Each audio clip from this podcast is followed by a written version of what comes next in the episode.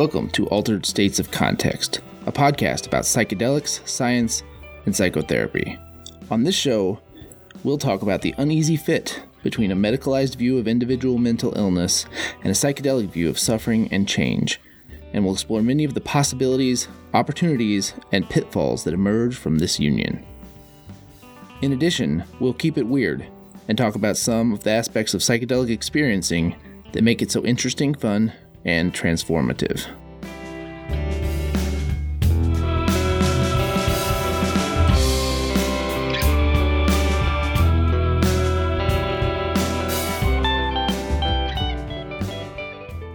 Welcome to episode three of Altered States of Context. Today will be the first part of a two part series in which Brian and I will discuss acceptance and commitment therapy. We'll talk about ACT as a process based approach, and we'll explain what that means. And we'll talk about the six core processes in ACT and how those interface so nicely with psychedelic experiencing and can help us sort of leverage the psychedelic experience maximally in order to help people make changes in their lives. So, without any further ado, here is the first part of our ACT series.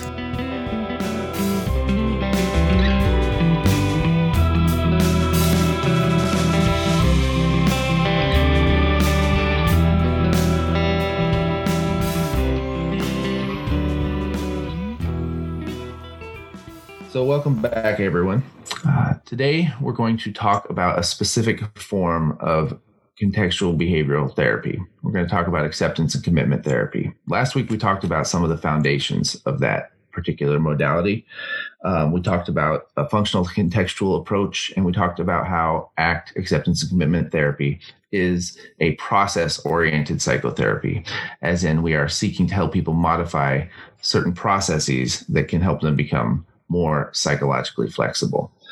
We think that this approach is a really, really good fit with uh, psychedelic assisted psychotherapy. And today we're going to use our podcast time to talk about that fit uh, and how the processes that we seek to modify and act are very consistent with processes that seem to be modified in psychedelic assisted psychotherapy. So, to make sure that everybody understands the terms we're using, uh, we're going to define acceptance commitment therapy a little more specifically. So, Brian, do you want to do that? Yeah, so ACT is a therapy model that combines acceptance and mindfulness strategies with uh, behavior change and commitment to values based activities or endeavors. And it's an evidence based approach uh, that has been shown to be effective for a wide variety of mental health problems and so one of the neat things about ACT is that it's what's called transdiagnostic, meaning that you don't have to learn a different therapy for every different presenting problem. ACT has a, a way of approaching uh, human suffering or mental health problems that, as Nate mentioned, looks at some basic underlying processes that uh, are a little bit out of balance. And so, ACT is also what is being called more of a process based approach. So it's kind of a set of principles that drives your work in the therapy room.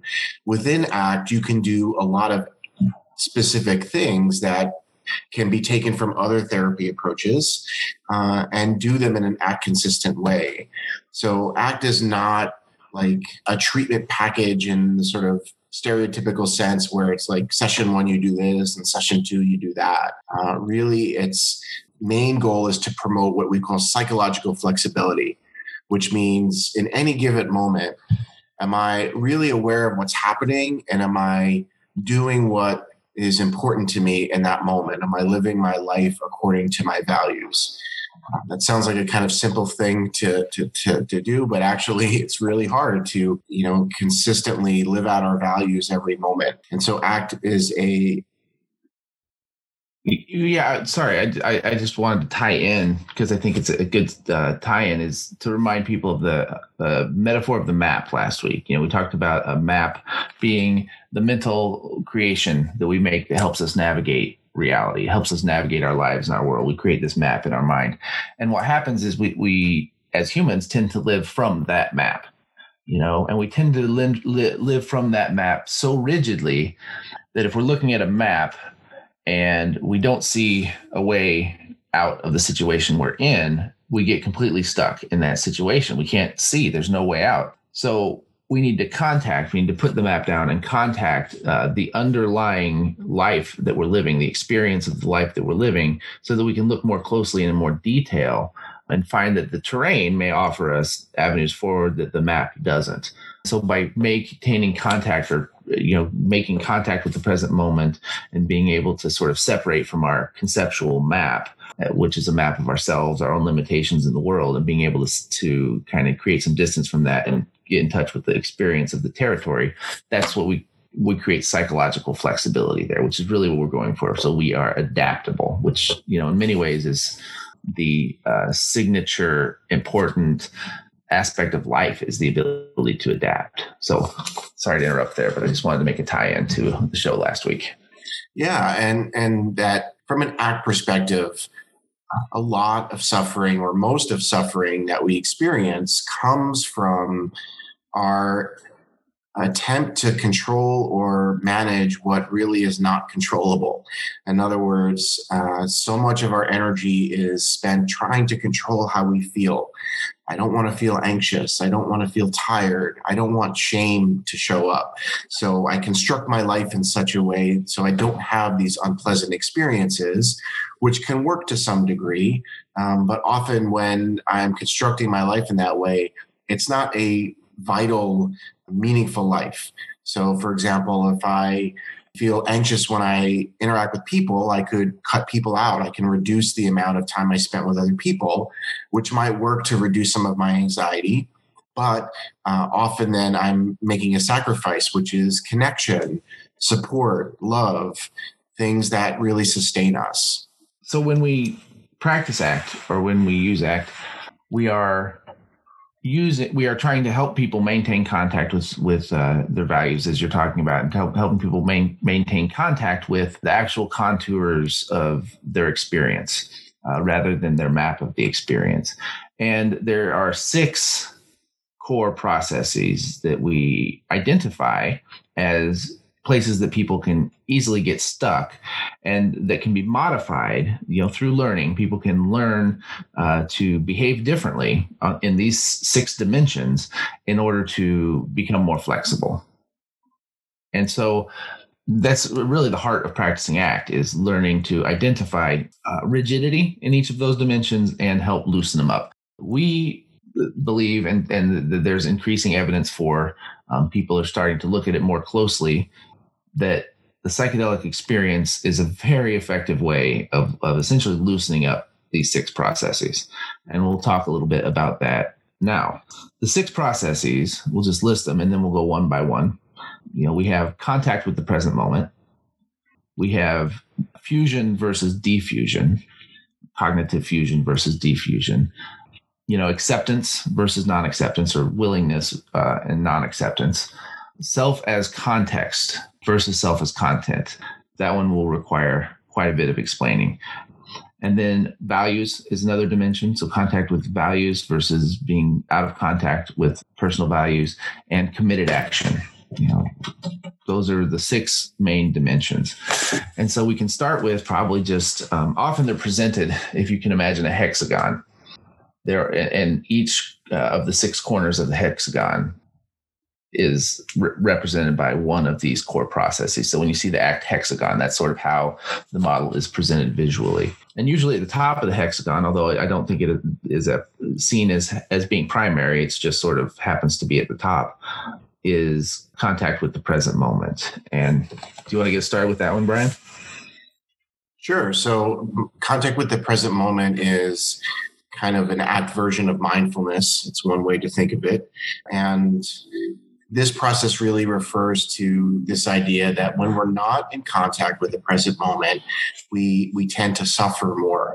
Uh, there's been some great experimental studies using smartphones that have shown that uh, when you randomly ping people and ask them how they're feeling, they're more likely to report a positive emotion when they're in the present moment uh, versus uh, when they're not in the present moment, they're more likely to report some negative emotion.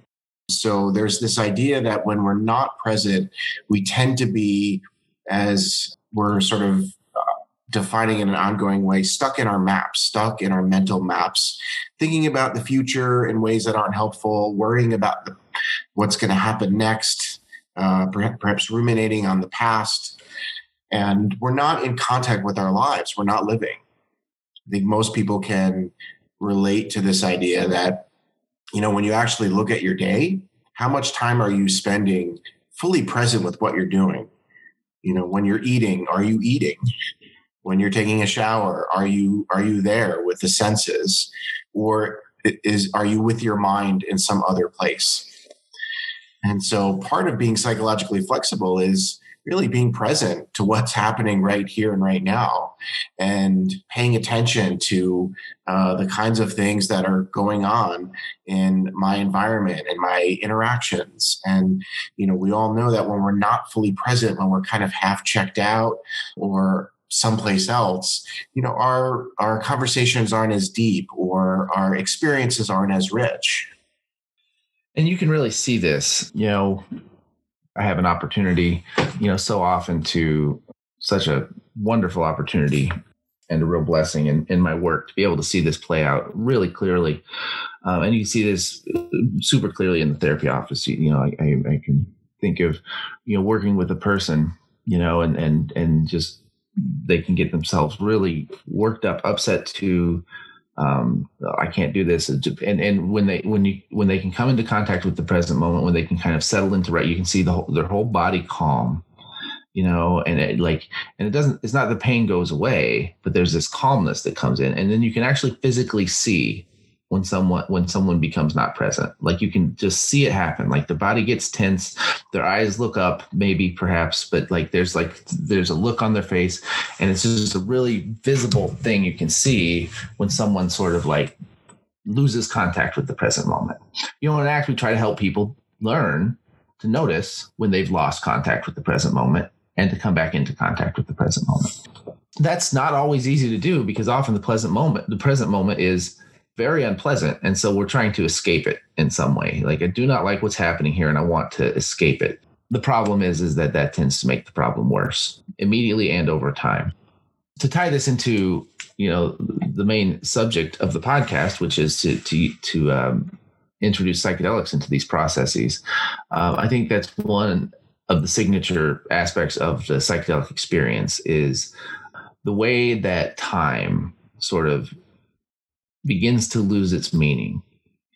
And what I mean by that is these moments seem to open up into, you know, I think in the for many people in the peak of the experience, they they open up into almost an eternity. So when you slow down and you find yourself so immersed in the present moment that almost nothing else exists, you know, and it's a completely immersive experience and brings you into far, far, far beyond your mental map into a sense of timelessness, into a sense of wonder, into a sense of your actual senses of seeing in great detail, of hearing in great detail.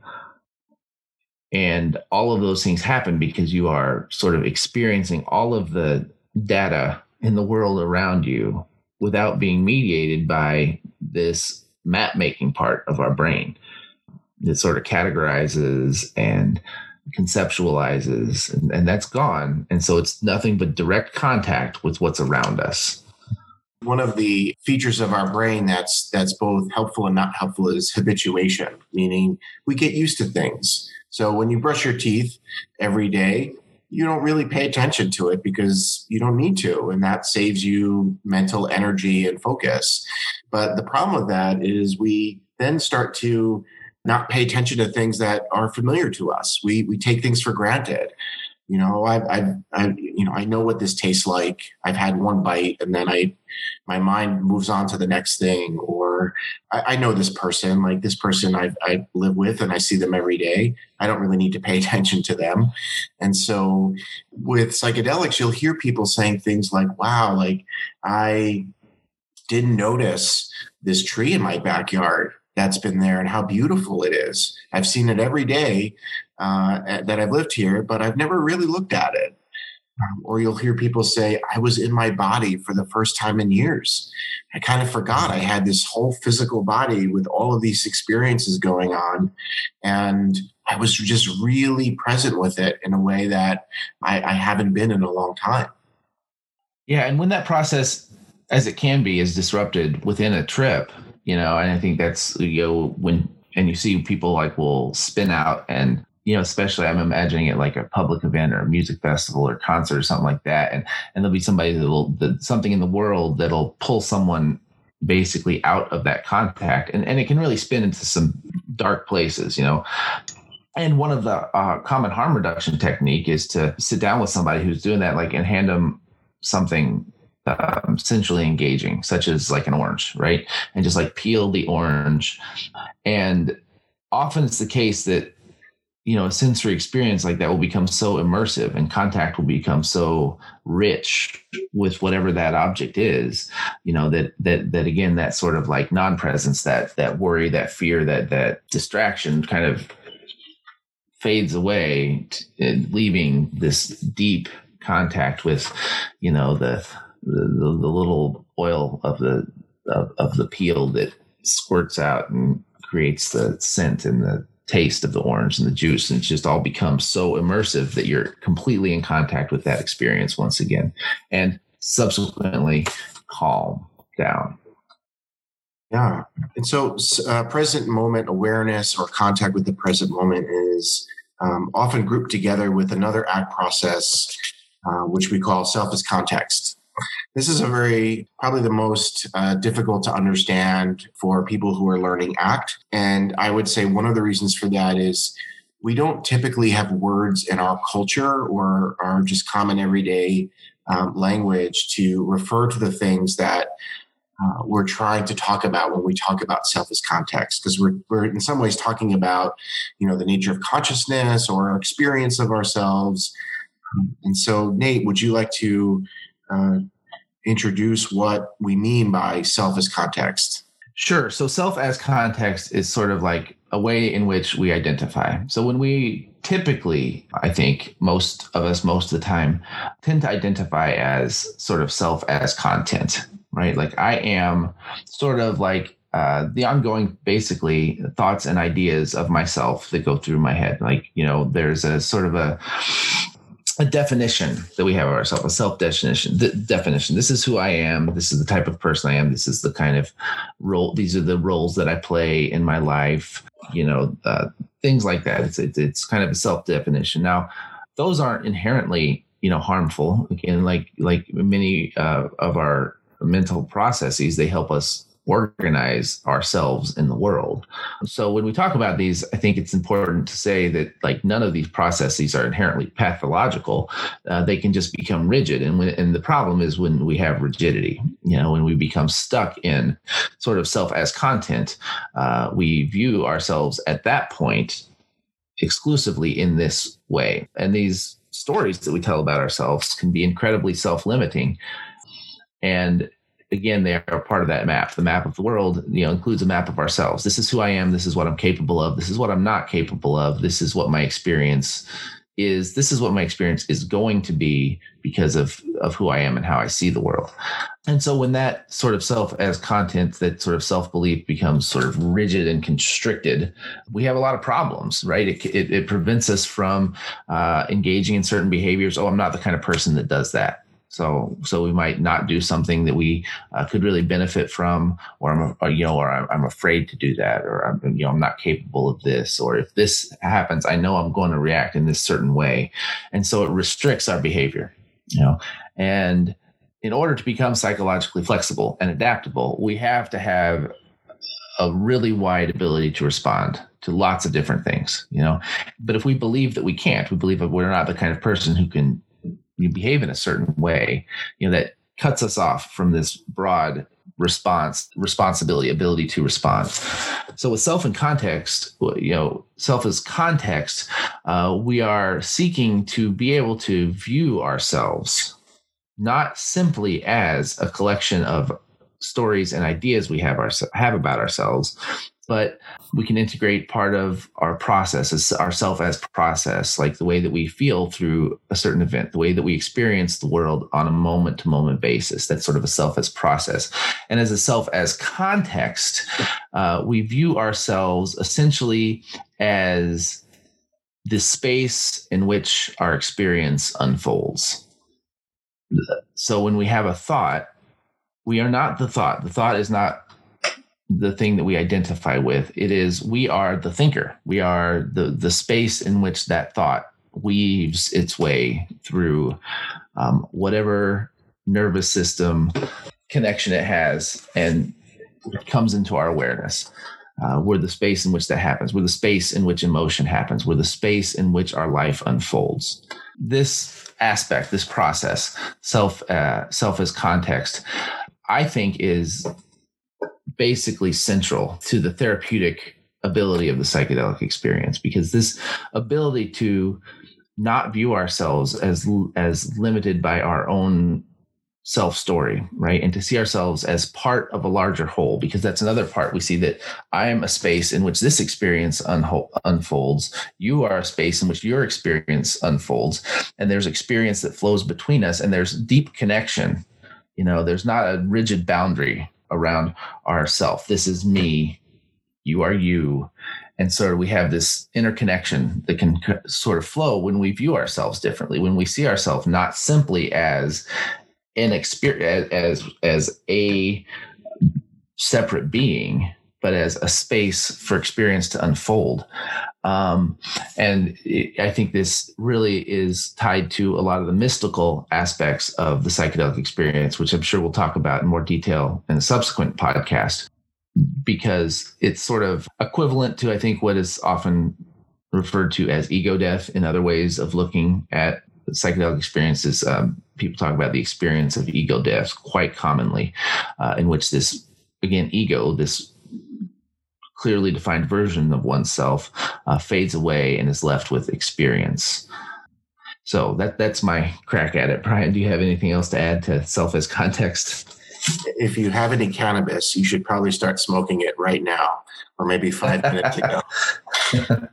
so, I mean that that's a, a beautiful description of it, um, and I say that sort of half jokingly because these are these are just words, right? And there's so many clients will hear us trying to talk about this idea, and unless you've actually experienced what Nate's talking about. Um, and that doesn't have to be through psychedelics. That could just be mindfulness or that, that, some people kind of have this sense already that they that you're not your mind. That every thought that comes up that's you have thoughts. You you are not your thoughts. You're much bigger than your thoughts. And so this is a hard concept for some folks to to wrap their their heads around. And you know examples of where this might come up clinically is clients when they say things like i am depressed or i am anxious right sort of defining themselves by their their depression versus I have depression. You know, depression is a part of me, but it doesn't define me. It's not all of me. There's many other parts of me.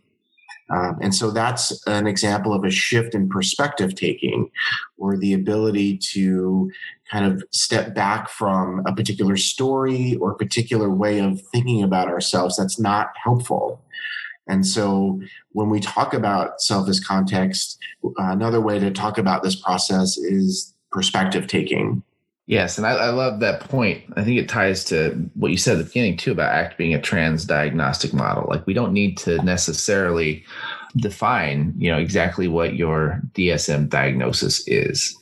We do that most of the time because you know it, it's pretty easy. It fits, you know, you match symptoms up. But when you have and I see this a lot. People who have been diagnosed for a very long time, like I'm depressed, I'm a depressed person, you know, and it becomes an identity versus I'm a person experiencing depression or some other way of viewing it as an experience that I'm having now, not as a core feature of who I am, because that is um, can be really difficult to overcome. Like this is me. I have built my identity around this, you know.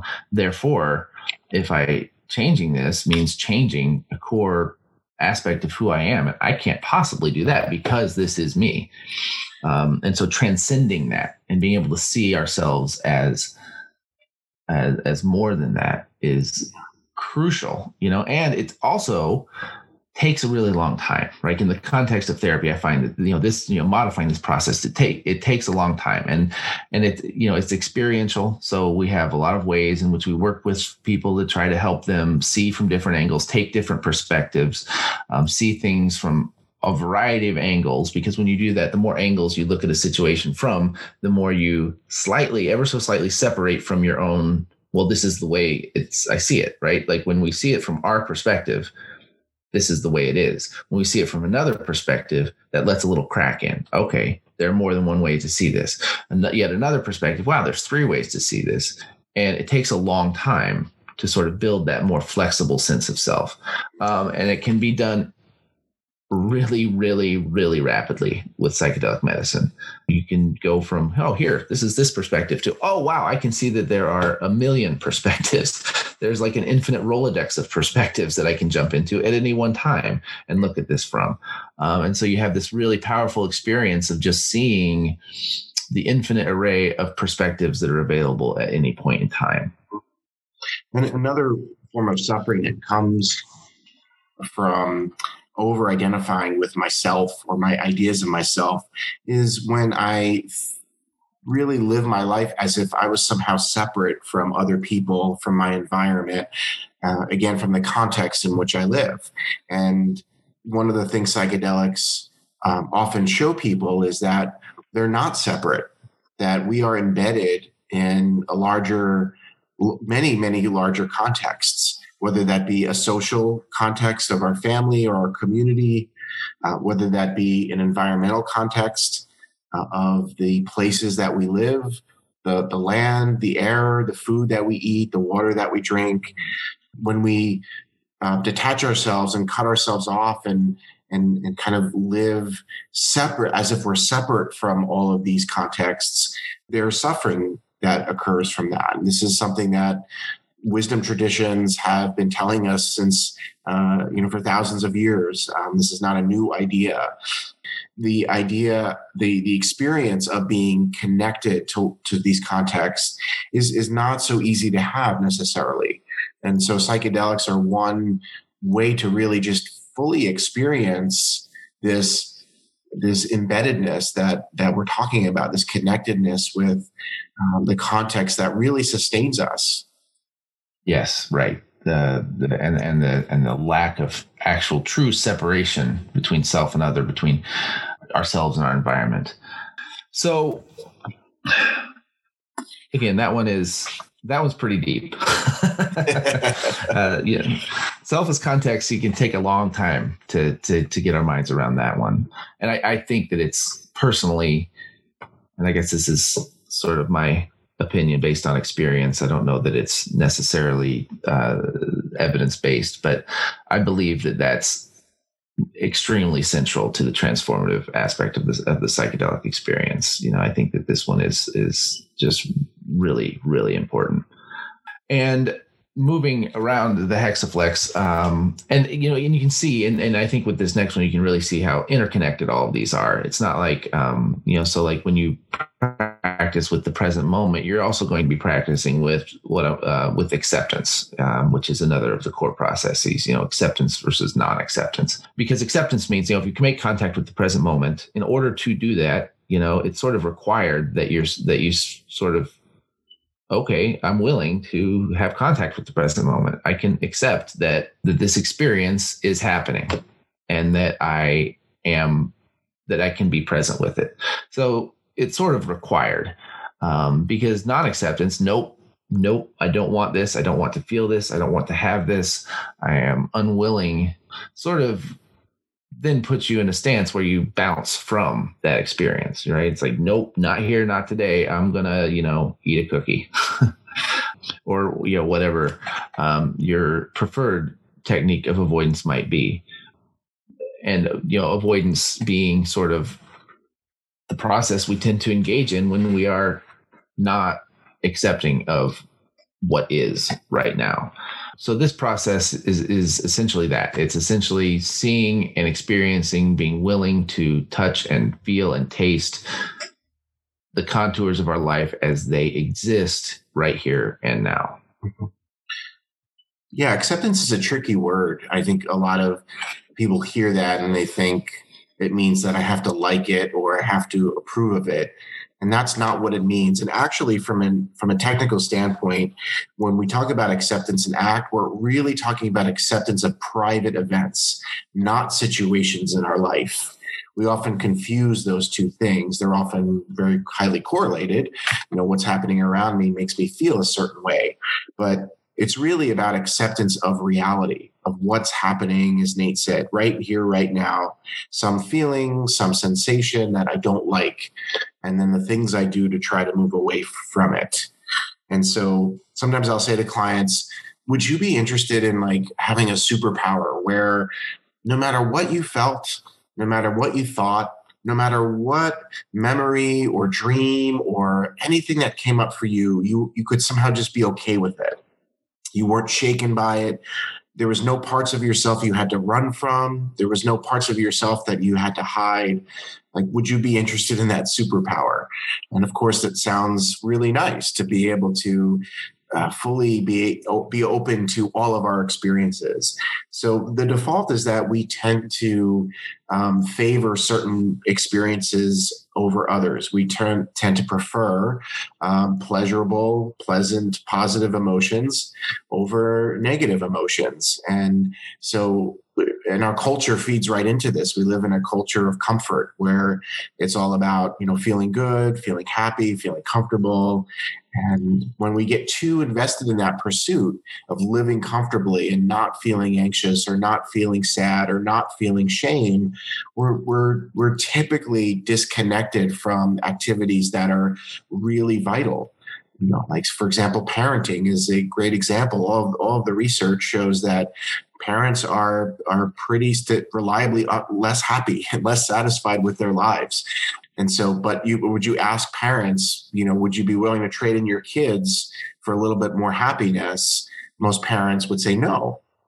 Why? Because it's because there's nothing. Most of the time. Most of the time. Some days, yes, uh, and, and because it's meaningful, because it's it's something that is is important and vital, and and so acceptance is a process that uh, helps us give up the struggle with our own internal experience so that we can open up to uh, what we'll talk about in a moment are, are living our lives in a more values based way. Yeah, the word I want to sort of um, pick up on there is struggle because I think that's this you know the, the central core feature of non acceptance is struggle. Uh, internal struggle, struggle against our own experience, struggle against what is. And struggle is exhausting.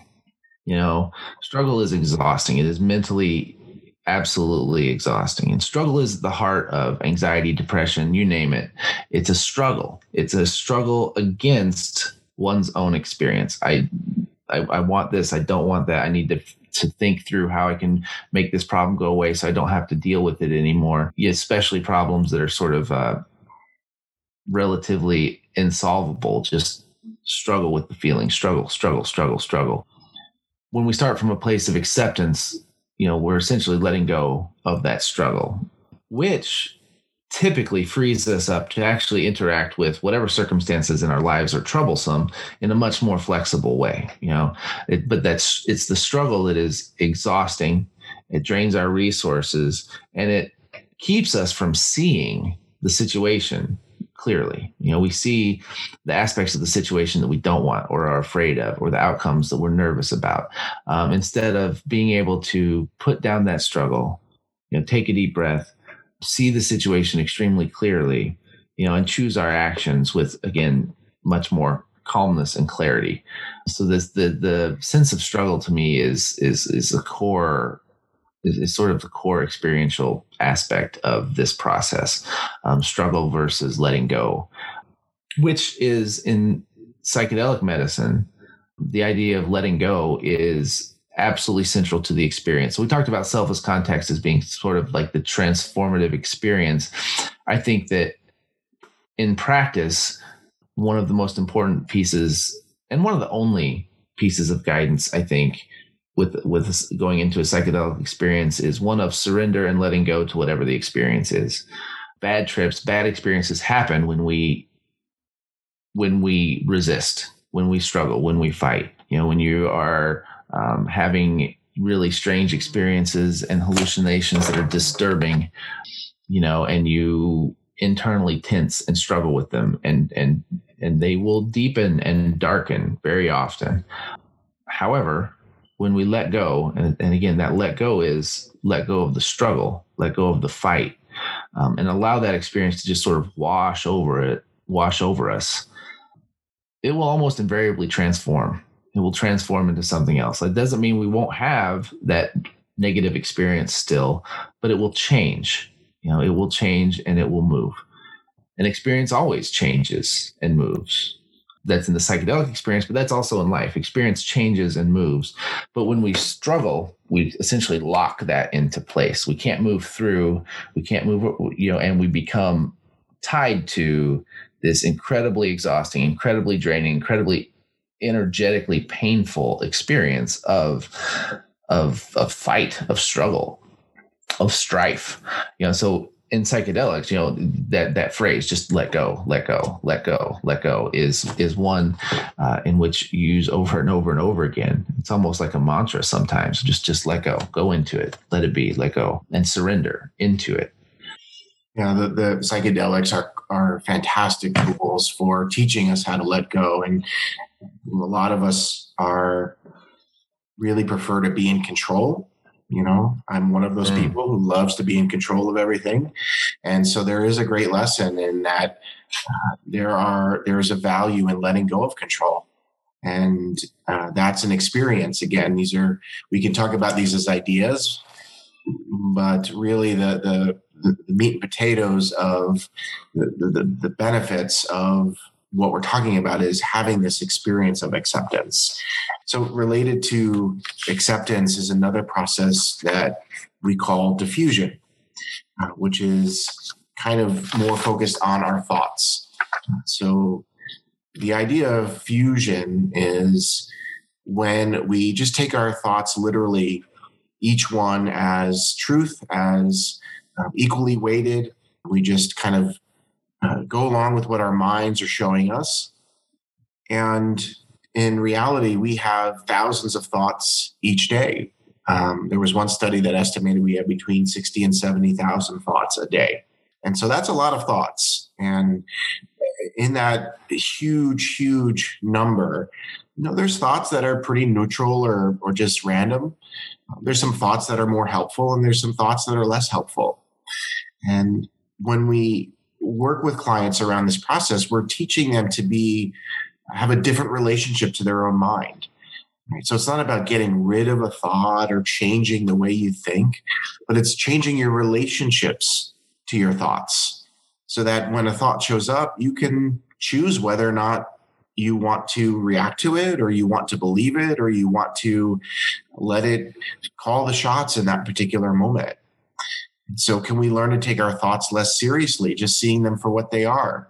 Our busy minds kind of constantly evaluating and planning and remembering. And, you know, these are not bad things. There's nothing pathological about this, but it's the rigidity of attaching um, with great significance to every thought that comes up that can lead to a lot of suffering.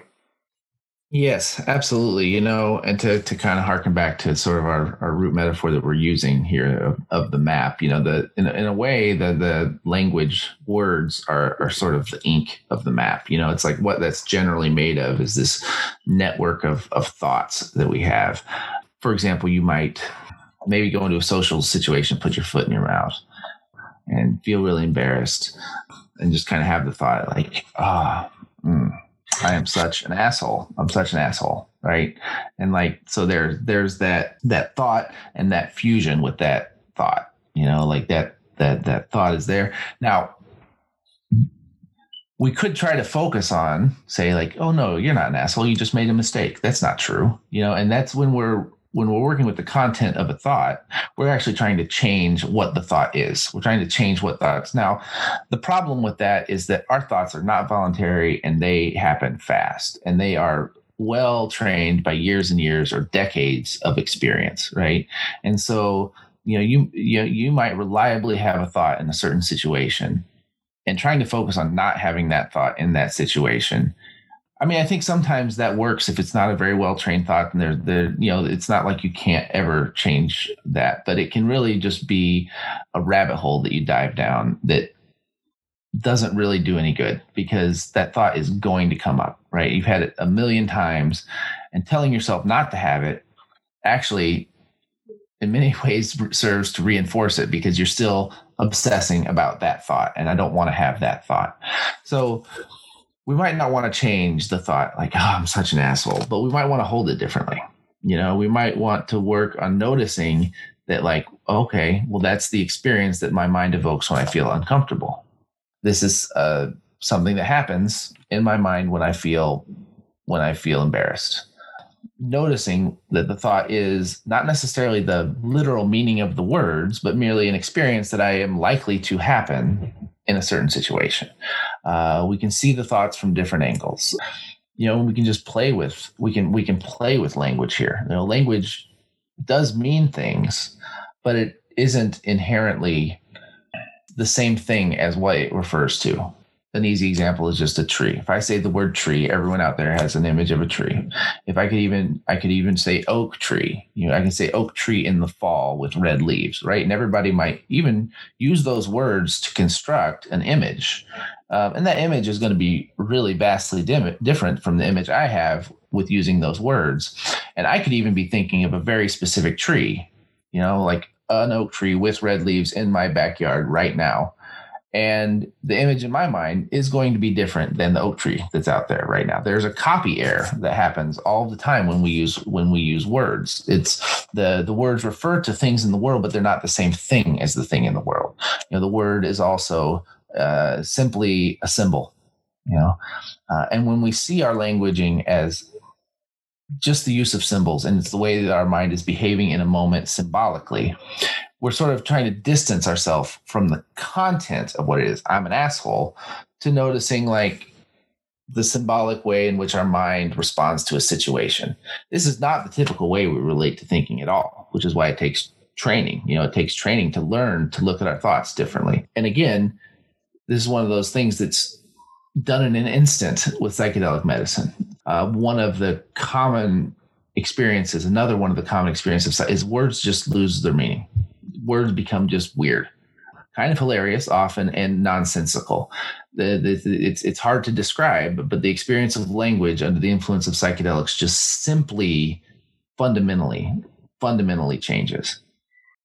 Yeah, and, that in ACT, that you know the role of language is central to suffering. For some folks, it can be hard for them to step back from their maps and really see that they live more in a world of ideas than than the actual world around them. Psychedelics, you know, another way that they can be helpful is in giving us kind of new or creative ways of thinking. Like we might have thoughts that we've never had before in a psychedelic state of mind. Uh, we know that uh, you know, there's this thing called the default mode network, which is probably some sort of uh, circuit in our brains that does a lot of helpful things, like gives us a sense of self and um, helps us organize our our, our lives and our, our reality. Um, but they can become rigid and stuck, and uh, when we we can't see past them, we can't see past our ideas. We we don't even know how our ideas are shaping our reality. It's kind of like the the fish swimming in water doesn't know that there's water until it flops out of the water one day. And we don't realize that we're swimming in a sea of language constantly. And you know, we oftentimes, for example, we're more interacting when we're talking with someone, we're more interacting with our idea of the person than the actual person. And as Nate just mentioned, all of language is inherently reductive it reduces this rich experience of that red oak tree to oh yeah red oak tree like i know that like that's just a word and and it takes away from from that. And so when we're in our minds and in our thoughts we're more susceptible to um, the biases that any particular thought pattern might be um, creating. And it's not easy to be able to step outside of that and really see it for what it is yeah and I, I think an ACT of some of the techniques you use to kind of deliteralize or to take to take our language and view it not only as the content of what it says it is, but just as those symbols, as a, as a symbolic process, and, and you know, doing things I think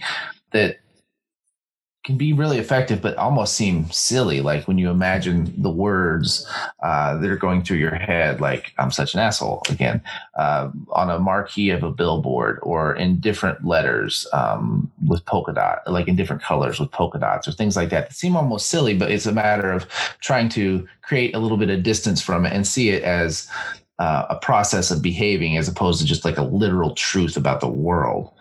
And you know, some of those processes I think really are, are common with what can happen with language and psychedelics, which is really language can become ridiculous to the point of absurdity. When you just see how how it is a behavior more so than just a literal truth of the world and how far away language can be from that which it refers to. Nate i, I have to go. Yeah um, yeah, so we can pick up and record the last. Yeah, we could later. just. Yeah, I'm going to stop this. Yeah, yeah, so we can just splice in the, the last two at a later time.